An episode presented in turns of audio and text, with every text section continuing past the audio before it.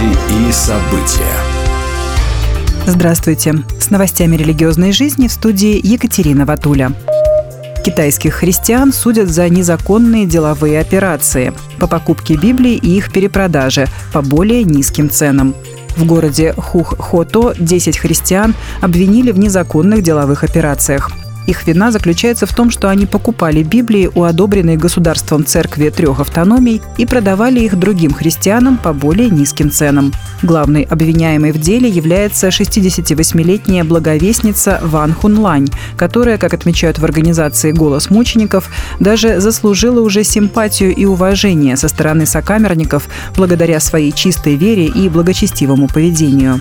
На протяжении многих лет, чтобы сделать Библию более доступной для людей, благовестница Ван Хунлань и ее сотрудники покупали Библии у церкви трех автономий в Нанкине и продавали людям за семьдесят пять процентов от обычной стоимости, отмечают в правозащитной организации. О том, какое наказание грозит обвиняемым, не говорится. Папа Франциск обратился с посланием по случаю пятьдесят седьмого Всемирного дня мира. пятнадцатого декабря текст послания обнародовала служба печати Святого Престола, сообщает Ватикан Ньюс. В этом году тема Дня мира – искусственный разум и мир. Папа Франциск призвал не использовать новые технологии для разжигания безумия войны.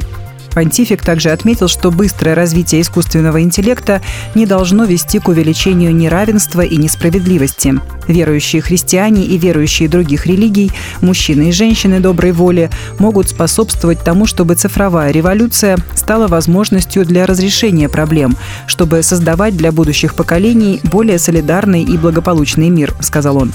Всемирный день мира или День всемирных молитв о мире – это международный праздник, во время которого верующие призывают Бога прекратить все войны и ниспослать людям мир на земле. Он отмечается каждый год первого января. В концертном зале «Зарядье» в Москве прошла мировая премьера балета «Литургия». Идею Сергея Дягилева, задуманную русским театральным деятелем в эмиграции сто лет назад, воплотил композитор Сергей Ахунов. Современную самобытную музыку действа дополняют элементы древних распевов, цитаты Баха и аллюзии на музыку Стравинского. Постановка длится без антракта семьдесят минут. Как отмечают создатели спектакля, практически столько длится литургия в православном храме. Хотя спектакль не копирует богослужение, а представляет своего рода преображение души человека.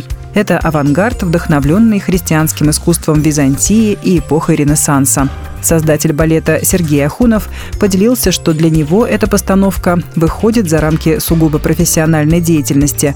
Она стала неким действом, которым руководит сам Господь Бог, сказал композитор. двадцатого декабря в среду в культурном центре «Покровские ворота» в Москве пройдет презентация книги Дитриха Бонхёффера «Христос и мир».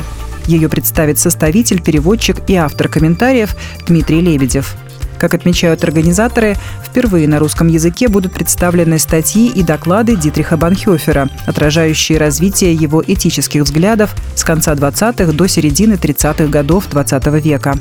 В этом сборнике читатель сможет проследить путь юного теолога от оправдания войны как исторической необходимости, заложенной Богом в законы, по которым развивается народ, до деятельного пацифизма и жертвенного призыва ставить палки в колеса государственной машины, когда эта машина едет по человеческим костям. В презентации примут участие также игумен Петр Мещеринов, руководитель фонда «Христианская Россия» Джованна Паровичини, преподаватель философского факультета эм гэ у Илья Вевюрка и другие. Будьте в курсе событий вместе с нами. А на этом пока все. С вами была Екатерина Ватуля.